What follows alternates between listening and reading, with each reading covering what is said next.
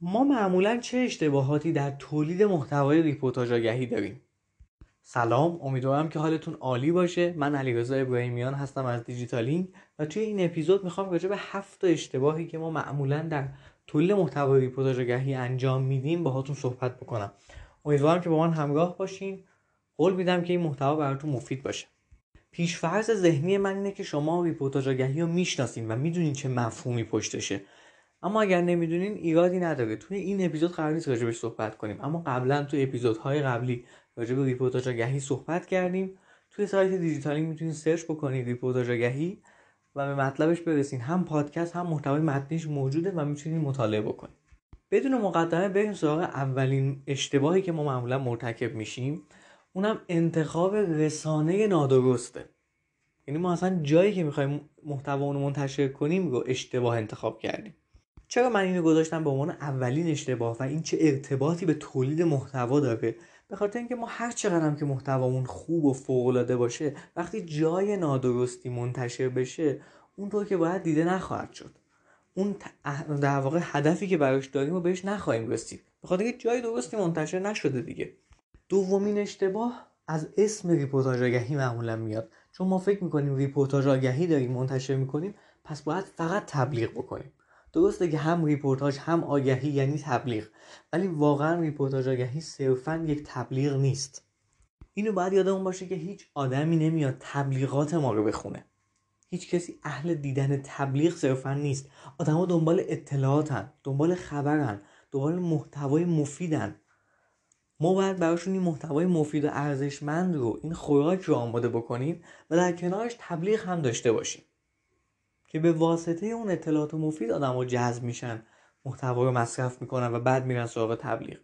ریپورتاج آگهی هم از این قاعده مستثنا نیست. تو تولید محتوا هم باید در ریپورتاج آگهی باید حواسمون به این ماجرا باشه.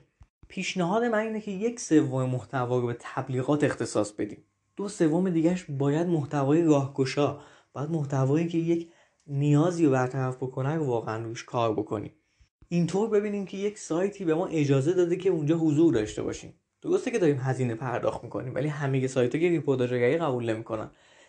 چون این اجازه به ما داده شده ما تلاش می‌کنیم که از ابعاد دیگه به قضیه ریپورتاج آگهی نگاه کنیم. فقط بعد تبلیغاتیش رو نبینیم. اشتباه سوم محتوای تکراریه. خیلی از مواقع ما اصلا زمانی نمی‌ذاریم. میگیم این همه محتوای خوب که تو سایتمون داریم. یکیشو برداریم یکم edit کنیم. یه تبلیغ هم پایینش بذاریم یه شماره تلفنی یه آدرس سایتی یه هر چیزی که من خیلی دیدم این رو. و بیایم توی سایت های مختلف کار بکنیم به عنوان یک ریپورتاج آگهی این چند تا ایراد داره. اولین ایرادش اینه که خود گوگل هم اینو می‌فهمه که این محتوا قبلا منتشر شده. شک بیشتری به این محتوا می‌کنه که شما در واقع یه معامله کردیم با مدیر سایت. از نظر من این شک بیشتر میشه. یادمون باشه ریپورتاج آگهی یک تکنیک کلاه سفید نیست. ما باید این کار رو تمیز انجام بدیم. وقتی با محتوای تکراری میایم وارد ریپورتاج آگهی میشیم این رو داریم به گوگل میگیم که گوگل جان من قبلا این محتوا رو کار کردم حالا دارم میگم سایت های دیگه هم کار کنم دو تا لینک هم به ما بدن. چون معمولا هیچ سایتی نمیاد محتوای دیگران رو کپی کنه به خودشون هم دو سه تا لینک follow بده و انگار نه انگار اصلا انگار ریپورتاج آگهی نبوده. اینطوری اتفاق نمیافته. من پیشنهاد می‌کنم اگر توی انتخاب موضوع محتوا سوال و مسئله ای دارین همین رو تو گوگل search کنین. انتخاب موضوع محتوا دیجیتالینگ. یه مطلبی داریم توی سایت دیجیتالینگ که می‌تونه برای شما کمک حال باشه. به طور کلی اینکه چطور بتونید موضوعات محتواییتون انتخاب بکنید. اشتباه چهارم ریپورتاج آگهی صرفا برای دریافت backlink نیست. این رو یادمون باشه ما به یک پیج اینستاگرام پول ندادیم که برامون یه استوری بره اون استوری 15 ثانیه باشه و یک روز بعدم کلا حذف بشه. ما یک محتوای منتشر کردیم که قرار ماندگار باشه. قرار توی سایتی برای همیشه حضور داشته باشه.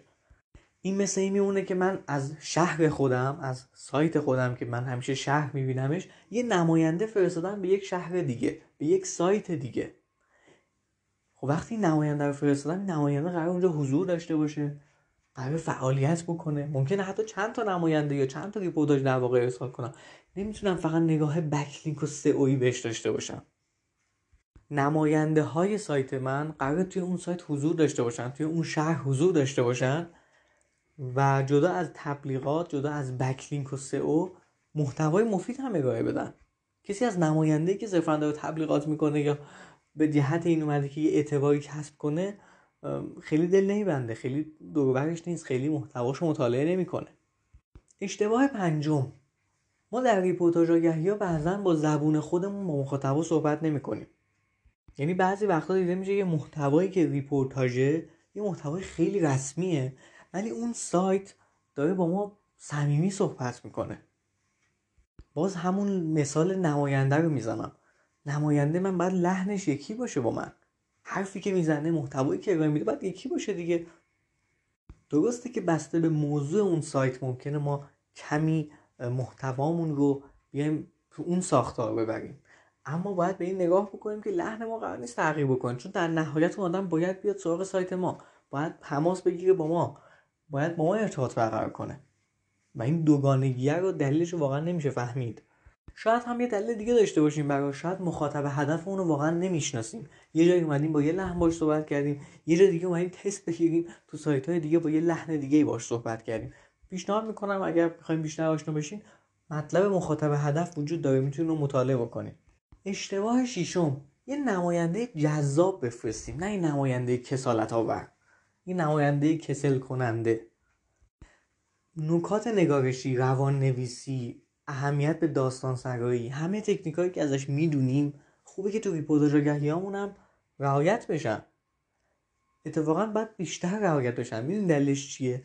به خاطر اینکه ما تو سایت خودمون تحلیل های بهتری داریم. دسترسی داریم به آمارهای مختلف. حالا خدا به لطف پلتفرمایی مثل تریبون این موضوع وجود داره که من بعد از یه مدتی بفهمم که محتوام چقدر بازدید داشته. این رو می‌تونم تا یه حدی بفهمم. اما می‌تونم بفهمم که مخاطب اون مطلب رو تا کجا اسکرول کردم؟ اینهایی که آمارش رو ندارم.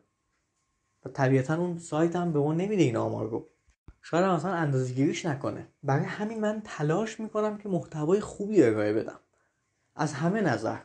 اینم در نظر بگیریم. ریپورتاج آگهی صرفا متن نیست. ما می‌تونیم از تصاویر خوبم استفاده بکنیم. تصاویر جذاب. قبلا راجبش صحبت کردیم. تو دوره و محتوا هم خیلی راجبش صحبت کردیم. حتی می‌تونیم از فیلم هم کمک بگیریم.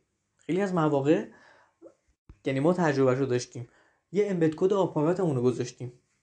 یه فیلم گذاشتیم که time on page بره بالا. چجوری اندازگیری کردیم که بعدا بعدا خوب بوده یا نه؟